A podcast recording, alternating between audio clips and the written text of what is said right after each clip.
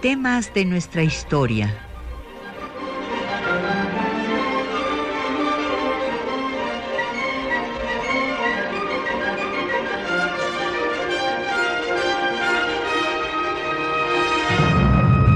Un espacio que difunde el conocimiento del pasado para comprender nuestro presente. Programa a cargo de la maestra Patricia Galeana.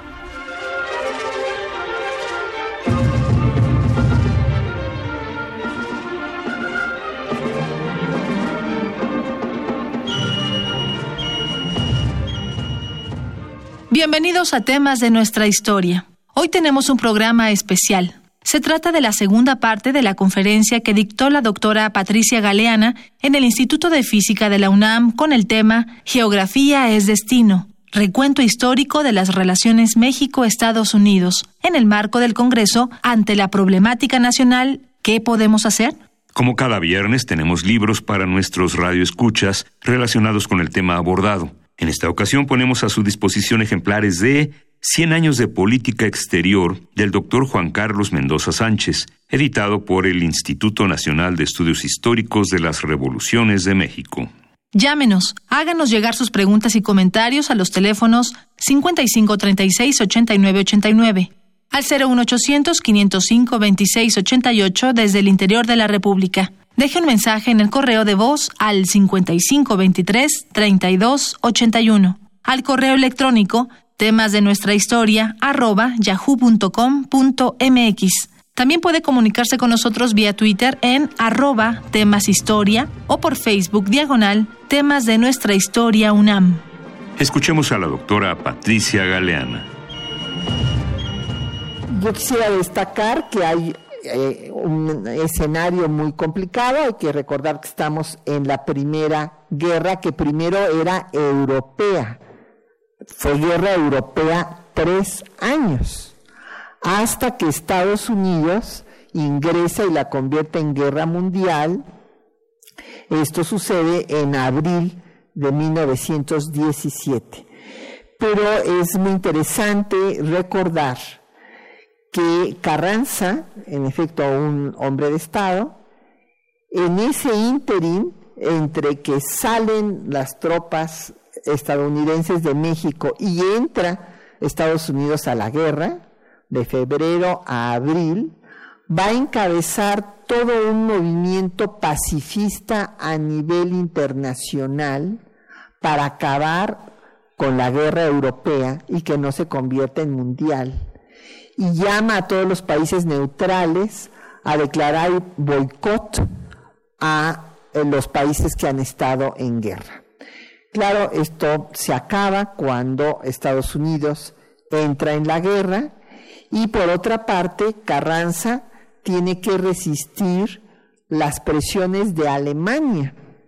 Y recordarán ustedes el famoso telegrama Zimmermann, en que el canciller alemán Zimmermann eh, le da instrucciones a su embajador para que negocie con Carranza que se le haga la guerra, que le declaren la guerra juntos, Alemania y México, a Estados Unidos, y que Zimmermann apoyará a, bueno, Alemania apoyará a México a recuperar todo el territorio que le había quitado Estados Unidos. Esto también lo ofrecieron los sureños en la guerra de secesión también le ofrecieron a Juárez que si le hacía la guerra al norte, que este, iban a ayudarles después a que recuperaran territorios, cosa que era absurda y desde luego Juárez mm, tuvo muy buena visión, porque no iba a apoyar a los esclavistas en un país que se había abolido la esclavitud por Hidalgo desde 1810. Y en ese escenario, Carranza hará lo mismo rechazando la oferta de los alemanes. Pero también rechazará por todos los agravios que Estados Unidos le acababa de hacer a México, rechaza entrar a la guerra unido a Estados Unidos y se declara neutral durante todo lo que dura ya el fin de la Primera Guerra Mundial. Esto le va a costar a Estados Unidos, perdón, a Estados Unidos, a México, le cuesta que eh, sea vetado por los ingleses de ingresar a la Sociedad de Naciones y no ingresar a la Sociedad de Naciones sino hasta 1931. Y bueno, aquí ya veré rapidísimamente los acuerdos México-Estados Unidos en el siglo XX. Bueno, el acuerdo de aguas, la presión con Obregón para que no se cumpliera con el artículo 27 constitucional y que no se les aplicara a las empresas petroleras, el programa Bracero para la Segunda Guerra Mundial, que fue fundamental, la única acción que han hecho afirmativa hacia México en todo eh, lo largo de nuestras relaciones, que fue el regreso del chamizal y el GATT en, 1800, en 1986 y después el Telecán que se está negociando, renegociando actualmente, aunque el señor Trump ya dijo que no quiere ningún tratado trilateral, sino tratados bilaterales y en el 2008 la iniciativa Mérida supuestamente para acabar con el narcotráfico. Bueno, los convenios de Bucareli, esto es eh, algo que siempre, siempre ha sucedido cada cambio de gobierno se quiere cobrar al nuevo gobierno su reconocimiento a cambio de algo y aquí era a cambio de que no se eh, cumpliera con el artículo 27 constitucional en forma retroactiva, o sea, para las concesiones que había dado Porfirio Díaz. Y eh, hay que ver que hay un cambio de política, de la política expansionista del siglo 19, eh, ya en el siglo XX, el señor Robert Lansing dice que ya no hay que tomar más territorio de los mexicanos, que lo que hay que hacer es formar a sus dirigentes y que ellos serán los mejores defensores de los intereses de Estados Unidos en México. Viene el conflicto con las petroleras, porque bueno, esto fue un conflicto que se dio desde 1917 y siguieron oponiéndose y oponiéndose a todas las medidas del gobierno mexicano hasta que Cárdenas va a dar la expropiación petrolera después de que las compañías de Estados Unidos y también otras europeas se rehusaron a cumplir con los laudos de la Suprema Corte de Justicia de la Nación que había establecido que tenían que mejorar las condiciones salariales de sus trabajadores. Y esto fue lo que llevó al general Cárdenas a dar la expropiación del petróleo. Pues uno de nuestros grandes eh, diplomáticos, autor de la doctrina mexicana, en materia de política exterior, pues es Isidro Favela que define así la política estadounidense como de las doctrinas Monroe, Kellogg, Roosevelt, Dollar Diplomacy, Destino Manifiesto, de un pueblo superior y la del Big Stick, o sea, agarrotazos, es someter a los caprichos de la Casa Blanca o de Wall Street. Esto lo escribió Isidro Favela en 1940. México sí va a entrar en la Segunda Guerra Mundial.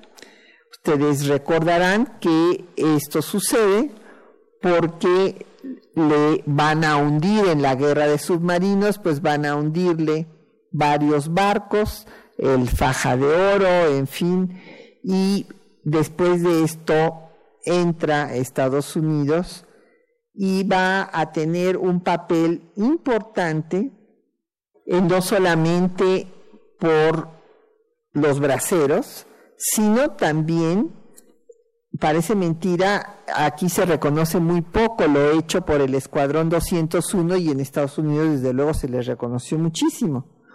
Bueno, el programa Bracero es fundamental, ¿verdad? Porque gracias a eso, pues Estados Unidos puede seguir alimentando a su población y a todos los que tienen el frente, gracias a los braceros mexicanos. Y en cuanto al Escuadrón 201, bueno, pues aunque fue, hay que tomar en cuenta que entramos ya al final de la guerra y eh, pues le hizo, eh, estos pilotos mexicanos le hicieron 30 mil bajas a los japoneses, así es que bueno, pues para haber entrado tarde y haber mandado un escuadrón tan pequeño, pues también contribuyeron al triunfo de los aliados. Y en cuanto a la política estadounidense en general para América Latina, pues siempre va, van a combatir la unión hispanoamericana o bolivariana, por ejemplo, lo que planteó Bolívar, de solamente que fueran los hispanoamericanos primero, latinoamericanos incluyendo a los portugueses, y esto siempre va a ser entorpecido por Estados Unidos hasta que prevalezca el panamericanismo. O sea que no se deje fuera a Estados Unidos de semejante unión de integración regional. Y es así como surgen pues la, los, la Organización de Estados Americanos que han logrado eh, pues triunfos para la región latinoamericana en vista de que son muchos países pequeños que en algún momento se han unido y han logrado pues eh, triunfos importantes que no siempre van de acuerdo a la política estadounidense. Eh, la, en la Guerra Fría bueno, pues ya sería muy larga, sería eh, casi para otra conferencia completa hablar de pues todo lo que ha sucedido en ella, pero evidentemente el panamericanismo se fue imponiendo a pesar de que surgieron diversos intentos de integración regional hispanoamericana. Y como había yo dicho, pues una de las pocas acciones, yo no recuerdo otra, pero esta me parece que fue la más significativa, la devolución del chamizal que da Kennedy a López Mateos en 1963. Déjenme decirles que la demanda de las tierras del chamizal que habían quedado del lado de Estados Unidos por el cambio del cauce del río, empezó con Benito Juárez o sea, se llevó desde que estaba aquí eh, luchando Juárez contra los franceses y el imperio hasta 1963. O sea, se tardaron un siglo en devolver el chamizal. Bueno, del Telecán ya sabemos que el proceso de globalización y de libre comercio es un proceso que viene desde el liberalismo económico del siglo XIX. Y en el siglo XIX, inclusive en el tratado Maclean Ocampo, la ventaja que veían los mexicanos a ese tratado, y así lo escribieron, particularmente José María Mata, que fue uno de los negociadores en Washington, junto con Lerdo de Tejada, con Miguel, no con Sebastián, era que se acabara con el contrabando y que los productos pudieran llegar en forma, los productos manufacturados, en forma económica a la población. Entonces, este tratado de libre comercio que trataron de hacer desde 1859 y que fue rechazado precisamente porque prevaleció el proteccionismo, que eh, pues viene desde la doctrina Hamilton, en la que se considera que el gobierno de Estados Unidos tiene la obligación de proteger a los agricultores y a la industria de Estados Unidos. Entonces, eh, Hamilton hizo esta doctrina cuando eh, se acababan de independizar Estados Unidos y los ingleses les propusieron un tratado de libre comercio. Y entonces Hamilton escribió todo esta, que se convirtió en doctrina y que todavía impera hasta la fecha en buena medida en algunos sectores, señalando que no debería firmar Estados Unidos un tratado de libre comercio con los ingleses porque los ingleses dominarían su economía. ¿Por qué? Porque eran dos economías asimétricas. Los Estados Unidos estaban independizando, no tenían todavía la industria para competir con las manufacturas de los británicos. Y entonces Hamilton rechazó que hubiera un tratado de libre comercio con Inglaterra. No fue el caso del tratado de libre comercio, eh, primero con Estados Unidos y luego con nuestro, eh, con eh, Canadá. Y hay que recordar que en este tratado, pues se dio, en fin, ya se acordarán ustedes que primero se había negociado eh, con el señor Bush, pero después viene el cambio cuando llega el señor Clinton y entonces resulta que México ya había, había pasado de tener primero una economía cerrada, proteccionista, pues del Estado benefactor que venía de la Revolución Mexicana, y se había abierto, pero eh, se retrasa la firma del Tratado de Libre Comercio se retrasó un año. Y todo esto pues afectaba a la economía nacional y finalmente se aceptó un tratado en el cual no entraron eh, ni eh, los eh, elementos compensatorios que sí ha habido en los tratados de libre comercio en la Unión Europea, por ejemplo, precisamente para compensar que no haya esta asimetría en las economías. Ustedes habrán recorrido alguna carretera europea donde dice esta carretera fue construida con eh, los recursos compensatorios de estos tratados de libre comercio. Esto no se hizo aquí, también quedó fuera el eh, tema para nosotros fundamental de la migración y el de los cloisters, o sea, el tema de la producción en cadena. Y bueno, pues ahora se está negociando, vamos a ver si yo no creo que se pueda negociar nada con una persona que cambia de manera de pensar todos los días, pero en fin, estamos en ese proceso. El eh, otro tema que es fundamental en las relaciones actuales entre México y Estados Unidos es el combate al narcotráfico y que eh, pues hasta ahorita no ha dado los resultados que sería de desearse. La reforma migratoria se planteó y finalmente sigue siendo una asignatura pendiente hasta la fecha. Y eh, pues el tema de la venta de armas también es un tema eh, gravísimo para eh, nuestro país que pues nos tiene sumidos en este problema de inseguridad.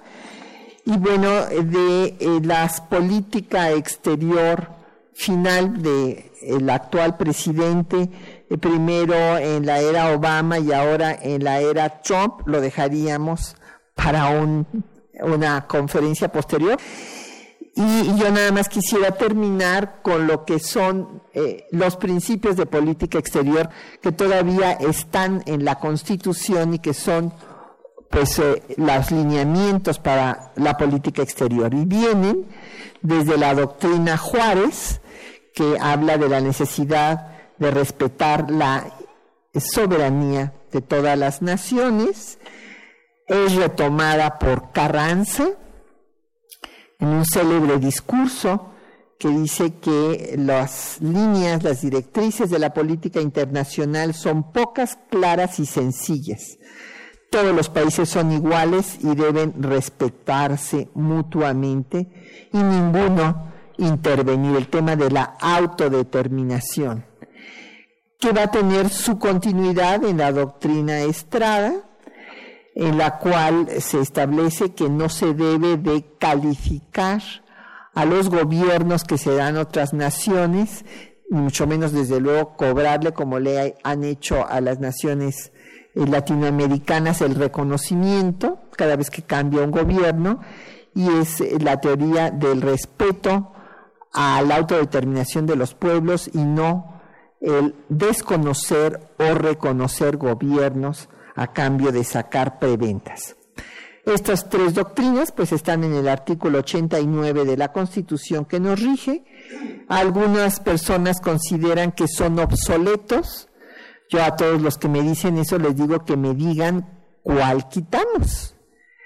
La autodeterminación de los pueblos, no se respeta la autodeterminación de los pueblos, la no intervención, la solución pacífica de las controversias, la proscripción o amenaza del uso de la fuerza en relaciones internacionales, igualdad jurídica de los estados, cooperación internacional para el desarrollo y la lucha por la paz y seguridad internacional.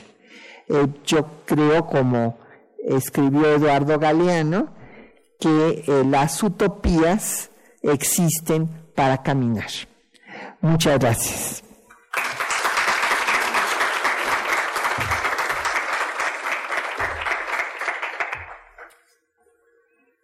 Bueno, muchas gracias, doctora Galeana. Las cosas que se quedaron en el tintero pueden este, pasar ahorita en la sesión de preguntas con un poco más de tiempo para los que quieran ahondar en este, en este sentido en la plática de la doctora Galeana. Dentro de los, dentro de los tratados actuales, ¿hay alguna restricción para el desarrollo tecnológico, incluyendo las armas?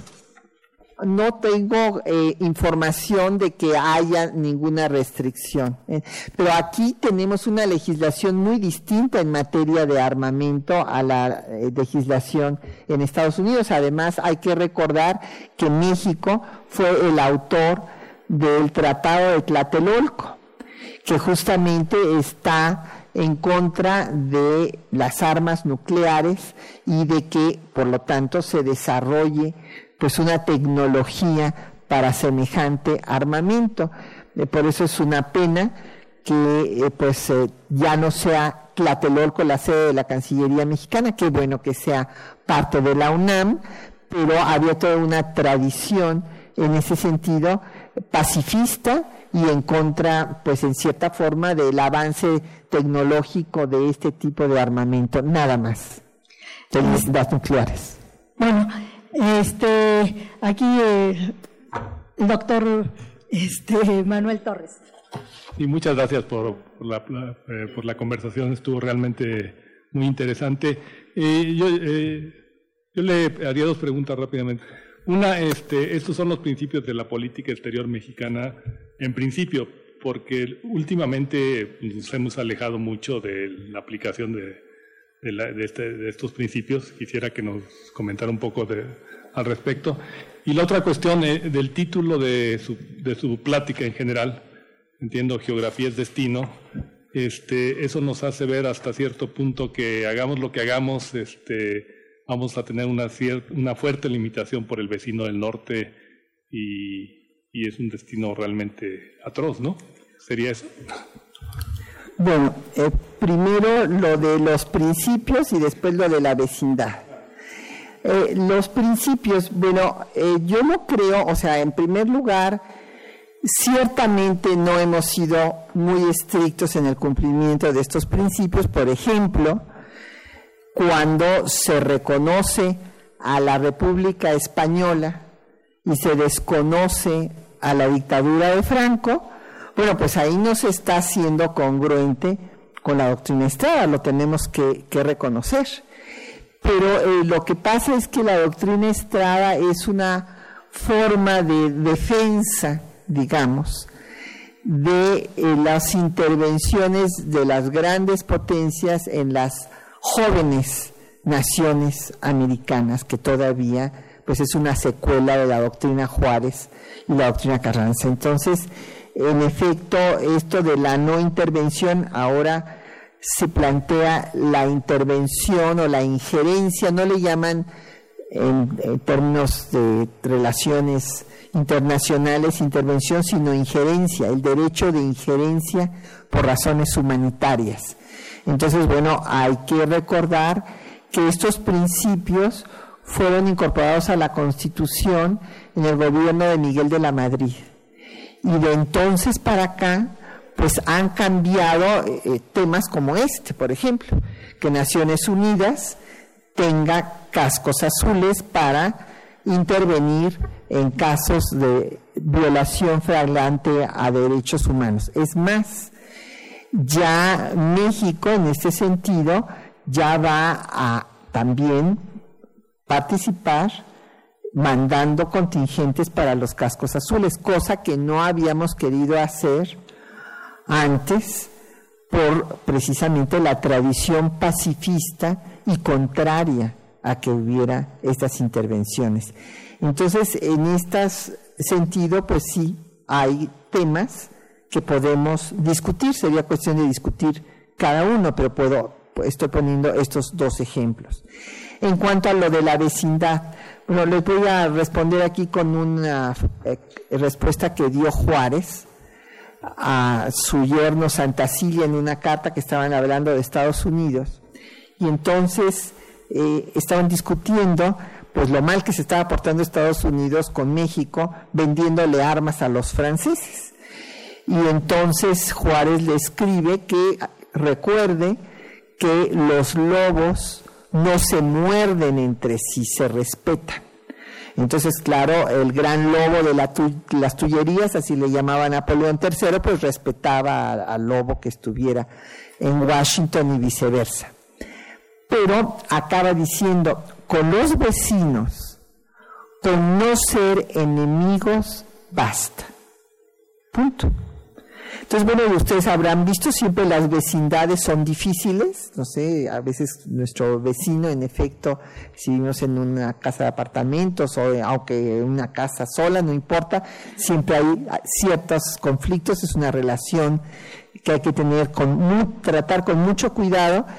Y en ese sentido, eh, pues esta afirmación de geografía es destino es de una gran embajadora mexicana de Olga Pellicer que sí, en efecto, eso dice, bueno, y en efecto, geografía es destino.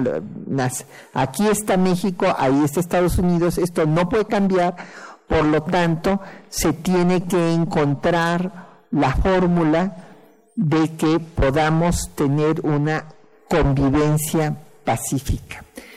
Muy difícil en la coyuntura actual, pero bueno, tenemos que hacerlo. Ese sería mi comentario. Sí, ¿se ve bien? Ah, bueno. Este, primero, felicitaciones por la conferencia, porque es importante resumir. La historia es tan complicada que cualquier tema con historia, economía, si obtenemos un resumen como que nos diste, es fantástico, ¿no? Bueno, son dos preguntas. La primera tiene que ver con la guerra civil norteamericana, Juárez. Yo creo que hay, hay diferencias. Lincoln apoyaba a Juárez, este, no, no tanto no, no del sur, ¿no? Además, este, um, Texas, cuando se independiza y todo el sur de Estados Unidos, son esclavistas, lo cual es un retroceso comparado con México, ¿no? Yo creo que desde el punto de vista ético y humano. Pero la pregunta más importante, aparte de ese comentario que vamos a darnos, es sobre la época actual. Resulta que el liberalismo económico que ha avanzado, comparado con la época feudal, apoyado por eh, Adam Smith y compañía, era una época donde había más libre competencia. ¿Sí? Y entonces el capitalismo es una etapa superior al feudalismo. Y actualmente lo están vendiendo el neoliberalismo, del cual hablaron este, aquí Lorenzo Meyer, el mismo Pedro Salmerón, otro historiador, el Fisgón. Y entonces esta doctrina, rescatando cuestiones del libre mercado, que funcionaban bien, ahora están realmente favoreciendo a las grandes compañías transnacionales. Y nos han vendido ese rollo y tenemos presidentes, como tú mencionaste, ¿no? ¿Quién era el ¿Cómo se llama? Es muy interesante. Presidentes que han estado estudiando en Estados Unidos, como Salinas de Cortari, Cedillo, nos han vendido con el neoliberalismo una situación que funciona, ¿sí? Se usa para las mayorías y que en realidad está favoreciendo a los monopolios y está favoreciendo a las grandes compañías internacionales. Entonces, la estrategia ha cambiado. Antes era una estrategia, digamos, de control territorial, este, presión económica, y ahora eh, el método es diferente, y no solo Estados Unidos, porque las grandes compañías internacionales tienen gran control mundial, y no solamente son Estados Unidos, son de los grandes ricos de todo el mundo. Entonces, este, aquí, aparte de, tener la cuestión política, tenemos una cuestión económica muy profunda, muy complicada, donde la gente no entiende que las grandes compañías están corrompiendo, están dominando en gran parte a la clase política internacional, creo yo. Bueno, a ver, primero, eh, sí, en efecto, Lincoln apoyó, bueno, relativamente, porque tampoco crean ustedes que los franceses se fueron por Estados Unidos, porque sería una gran injusticia para la resistencia republicana que hizo el sistema de guerra de guerrillas y que una acción que para Francia iba a ser relámpago, y esto lo he discutido en Francia con los historiadores franceses, el cálculo de Napoleón III era que iba a poder consolidar al imperio de Maximiliano rápidamente, en un año, de manera que cuando Estados Unidos saliera de su guerra de secesión, ya aquí estuviera perfectamente sólido el imperio y ya no pudieran quejarse de que los europeos estaban interviniendo en América con la famosa doctrina Monroe. Y en ese sentido, eh, Lincoln, pues sí, apoyó a Juárez, pero Juárez también tuvo la visión de buscar esa relación con Lincoln. Y eh, bueno, pues sí, él después ya les he dicho todo lo que escribió de, de, la vergüenza que fue cuando nos arrebataron el territorio nacional. Ahora, pasando al tema del liberalismo económico. Sí, en efecto, hay muy diversos liberalismos. El liberalismo del siglo XIX, en primer lugar, en materia política, es el que está construyendo al Estado Nacional el, neoliberalismo de la segunda mitad del siglo XX, bueno, desde que la señora Thatcher y el señor Reagan lograron ponerse de acuerdo, y qué es lo que busca el adelgazamiento del Estado. Es exactamente lo contrario. Mientras que en el siglo XIX estaban fortaleciendo al Estado, aquí vino el desmantelamiento del Estado hasta un momento en que pues los estados se convierten en ineficientes y no pueden darle a la ciudadanía ni siquiera la seguridad, que es una de las razones de existir del Estado. Entonces yo creo que estamos en un momento de quiebre, o sea, en el que van a ser crisis muchas cosas.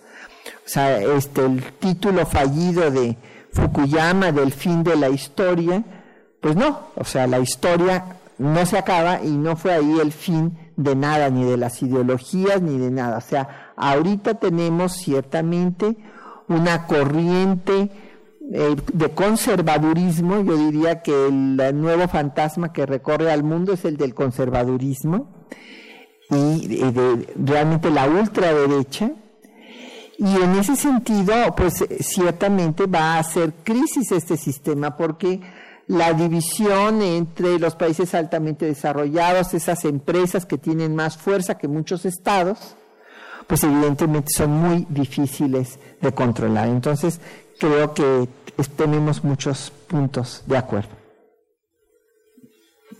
Yo tengo dos preguntas. La primera es de, eh, en México de 1920 y 1960, si le puede decir así, este, ¿qué consecuencias hubo a nivel eh, eh, geopolítico cuando, este, cuando México en aquellos tiempos se estaba rezagando económicamente sobre las empresas mexicanas, lo que de algún modo hizo que el gobierno de este país nacionalizara eh, varias empresas americanas o simplemente que, que cambiaran eh, los directores extranjeros por más mexicanos qué consecuencias hubo eh, en, la, situación geopolítica y se le puede decir jurídicamente en aquellos tiempos, y la otra, de dónde nació el nativismo radical.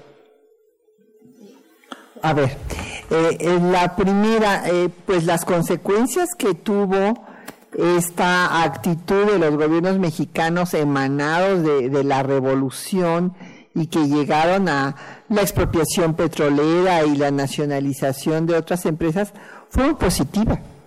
Hubo un gran momento de crecimiento en México que también estuvo vinculado si ya nos vamos hasta 60, bueno, a 60 ya viene otra situación, pero en la primera mitad del siglo XX también estuvo vinculado a la Segunda Guerra Mundial, que también eh, trajo un desarrollo económico en México, por ser México, pues por tener petróleo, por haber eh, contribuido con eh, los braceros, etcétera, y todo esto llevó a un crecimiento económico. Entonces, eh, políticamente, pues en ese momento inclusive se hablaba del milagro mexicano.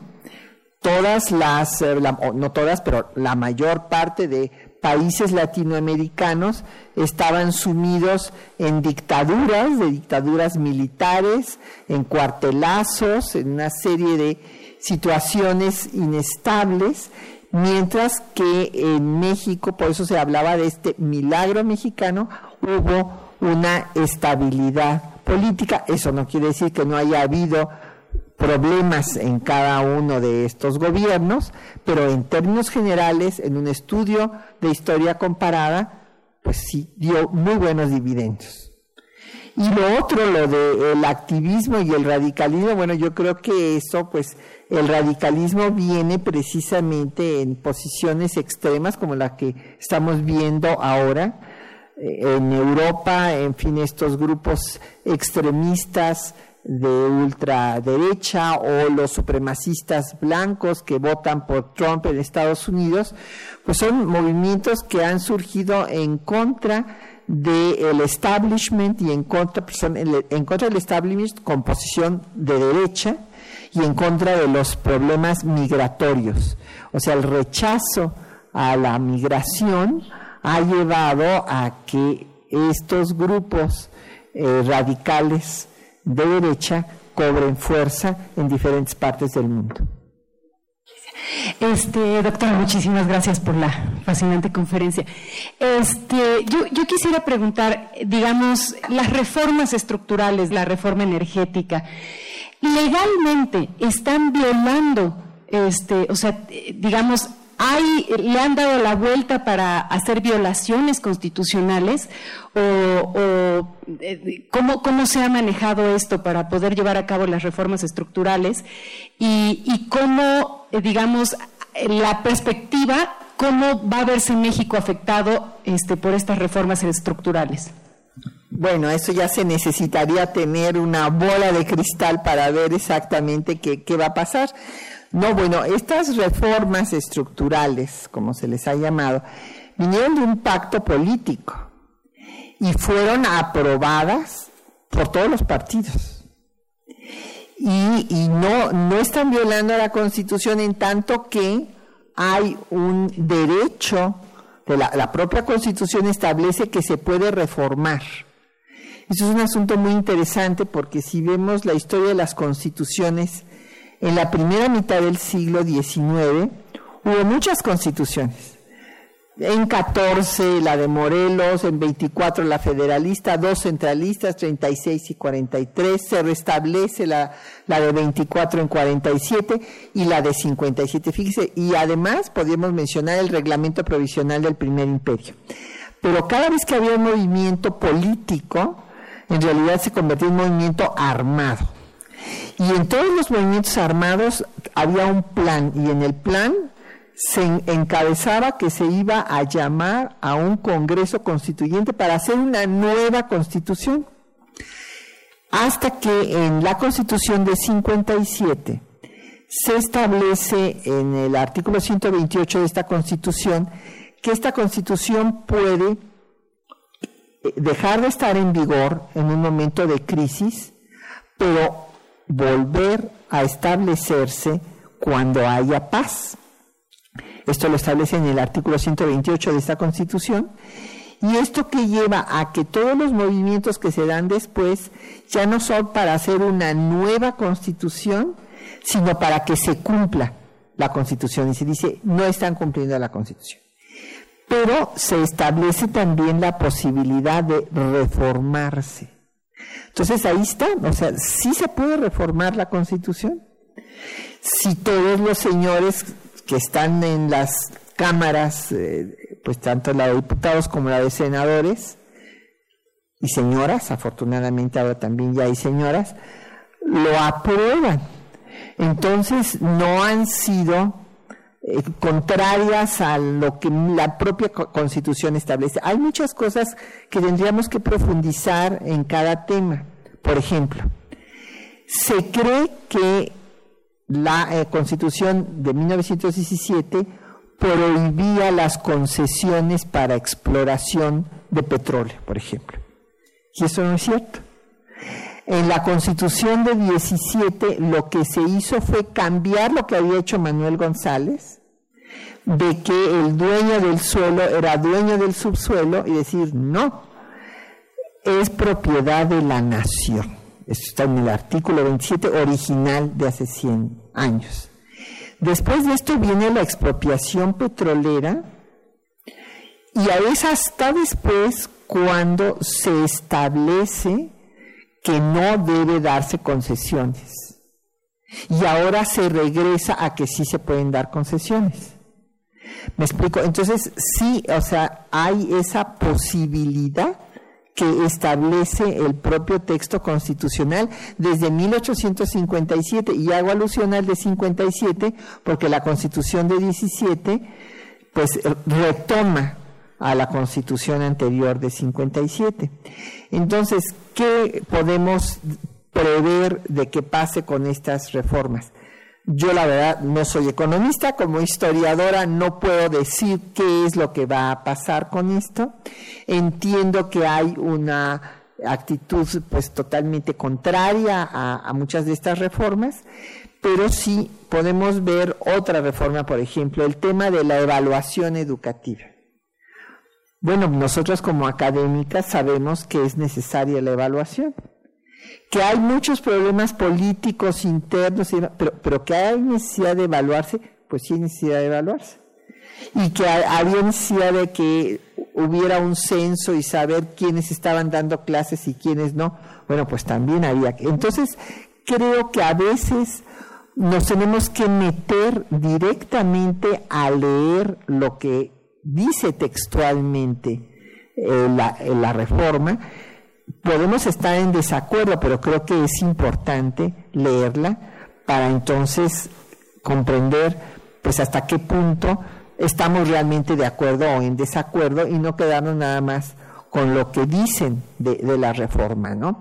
Entonces yo eh, no puedo, no me quiero pronunciar ni este, que, todo va a estar muy mal ni que todo va a estar muy bien.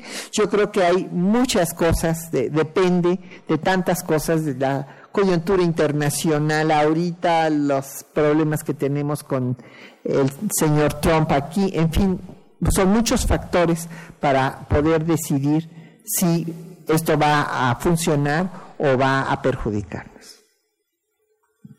Ah, buenas tardes. Tardes. Primero que nada, muchas felicidades por la por la plática. Mi duda es respecto a lo que está aconteciendo en los Estados Unidos. Em, el discurso de Trump levantó ciertas ámpulas en sectores conservadores y ultra, ultra radicales de la, de la derecha norteamericana que por una praxis mm, de, la política no podrían expresarse de no se podían expresar, pero ahora sí lo están, lo están haciendo. Esto ha generado cierta segregación en la, en la población, incluso en los casos como fueron los de Ferguson en Missouri, y ha generado un propio debate dentro de los Estados Unidos. Incluso grupos también ya radicales, pero de la izquierda, han, han estado en contra de celebrar incluso el día el, el, día de bueno el día de Cristóbal Colón y se han ido en contra de algunos monumentos que propiamente no son racistas como tal. En ese contexto social de los de los Estados Unidos y con el presidente que ahorita tienen los Estados Unidos, ¿cuál debería ser la perspectiva que México debe tomar frente, frente, a Estados, frente a su mayor socio comercial y frente a su mayor influencia, su mayor influencia política. Es decir, qué posición geopolítica el país debe tomar para enfrentar, para enfrentar ese reto del nacionalismo dentro de los Estados Unidos y el cómo va a repercutir en la política y en, la economía y en la economía mexicana. Bueno, si me están haciendo preguntas de futuro más que de pasado, y acuérdense que yo soy historiadora, no, no soy futuróloga o que haga estudios de prospectiva.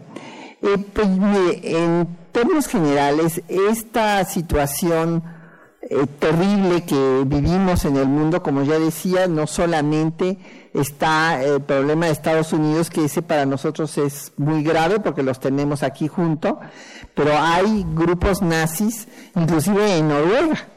Así les, les digo, en las democracias nórdicas también han surgido ya grupos fascistas. Y aquí en Estados Unidos ha habido siempre una mentalidad en ciertos sectores de la población, sobre todo en el centro del país, porque claro, los litorales son los más liberales, pero en el centro del país se encuentran estos grupos duros que quieren pues Estados Unidos para dicen los americanos son supremacistas blancos ¿Cuál es la actitud que debemos tener? Pues desde luego defender nuestros intereses y nuestros derechos. Eh, ahorita con el TLC es un problema muy grave porque pues los empresarios, ustedes los oirán, que están en desacuerdo con lo que se está tratando de imponer, que va contrario, es contrario a las normas internacionales de comercio, que si tantas partes de un automóvil tienen que ser hechas en Estados Unidos para que puedan entrar y cosas por el estilo, pues yo creo que más vale que aquí no tampoco soy economista, entonces no les puedo decir a ver qué es mejor que no haya tratado de libre comercio a que haya un maltratado pues esa es la, disyuntiva. Yo creo que le deberíamos de dar largas porque con este gobierno cualquier cosa que se acuerde eh, puede revertirse, o sea, se puede echar abajo. No, no, no es un gobierno confiable, ha sido muy lamentable que haya esta presión porque fue idea de este gobierno de Estados Unidos, la revisión del tratado en estas condiciones y creo que esto va a perjudicarnos ciertamente si esto no se hace un, un tratado conveniente, pero también va a perjudicar mucho a los propios Estados Unidos y eso es lo que estos supremacistas blancos no están viendo. Ya, por ejemplo, hay casos de, sectores en donde, pues como no hay eh, compañeros mexicanos que vayan a recoger sus cosechas, por ejemplo, pues se les han echado a perder muchas cosechas. O sea, ya están empezando a sentir los efectos de todas estas barbaridades del señor Trump y yo creo que esto va a ir en aumento en los próximos tiempos, si es que no, yo no, yo no entiendo por qué no avanza el impeachment, no, no, no entiendo qué cosa estará pasando allá con los demócratas. Bueno, doctora Valena, pues muchas gracias por, por, su, por su charla. Y bueno, yo eh, volviendo un poco a este a lo del Tratado MacLean Ocampo, que fue donde yo la realmente la conocí, y que a mí me sacó la espinita que yo traía aquí con Juárez, porque mucho se dijo que de la traición y, que el pobre Melchor pasó a la historia como traidor cuando desde el tratado, él se negaba a la firma del tratado, este Guadalupe Hidalgo, y él pensaba, bueno, lo que conocemos ahora como guerra de guerrillas, que era, se llamaba la chinaca, ¿no? Él proponía este, una pelea con la chinaca, que después se prueba en la intervención francesa, pues que pues de alguna manera funcionó. Sí. ¿Sí? Bueno. las negociaciones del Tratado MacLean Ocampo muestran realmente toda una filigrana de cosas, bueno, que usted conoce muy bien y todos los documentos que usted analizó, de, cómo nuestras, nuestros mexicanos estuvieron negociando con los estadounidenses y este, tratando de salvar la mayor posible de las cosas en una situación tan grave como la que estábamos, como la que estaba el país en ese momento. Y luego, ahorita, dice varias cosas de los varios tratados de cómo se va recorriendo la frontera y dice, y aquí lo hicieron muy bien, defendieron y entonces ya no bajó más y se salvó la Baja California porque ya no bajó más la frontera.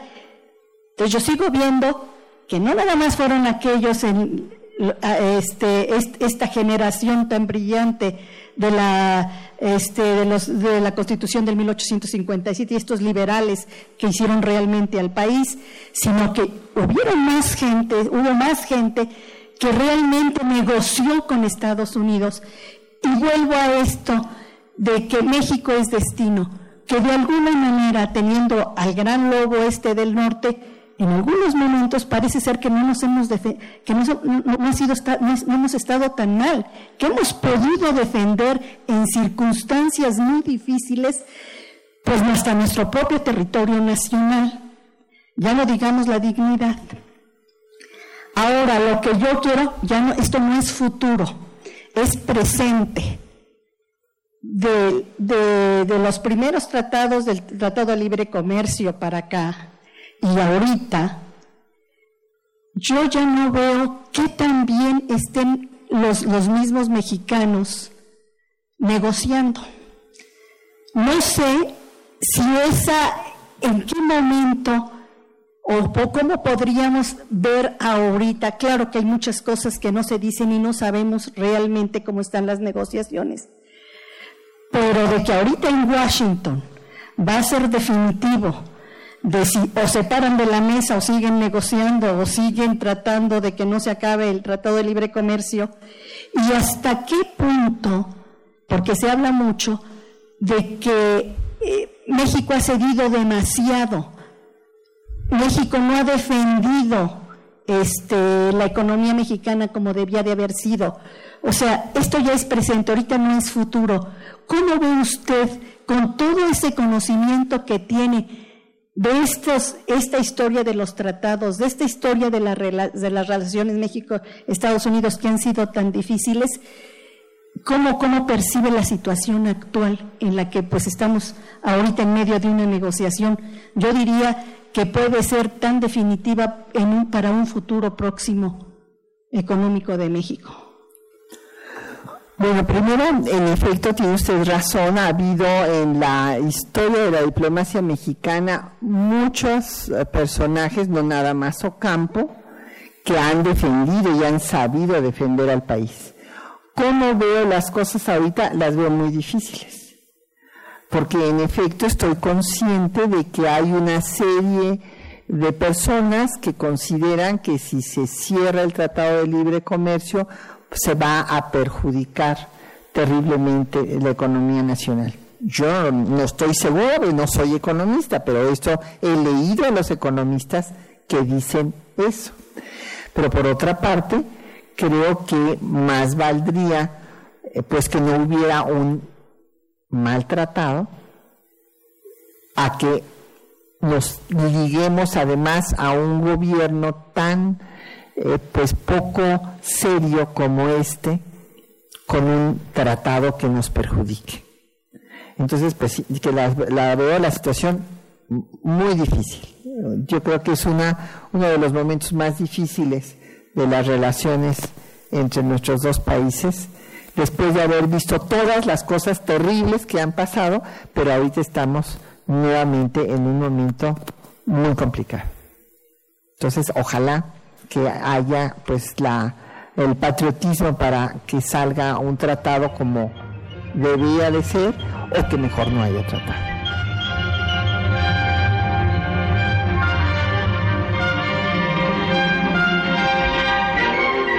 Temas de nuestra historia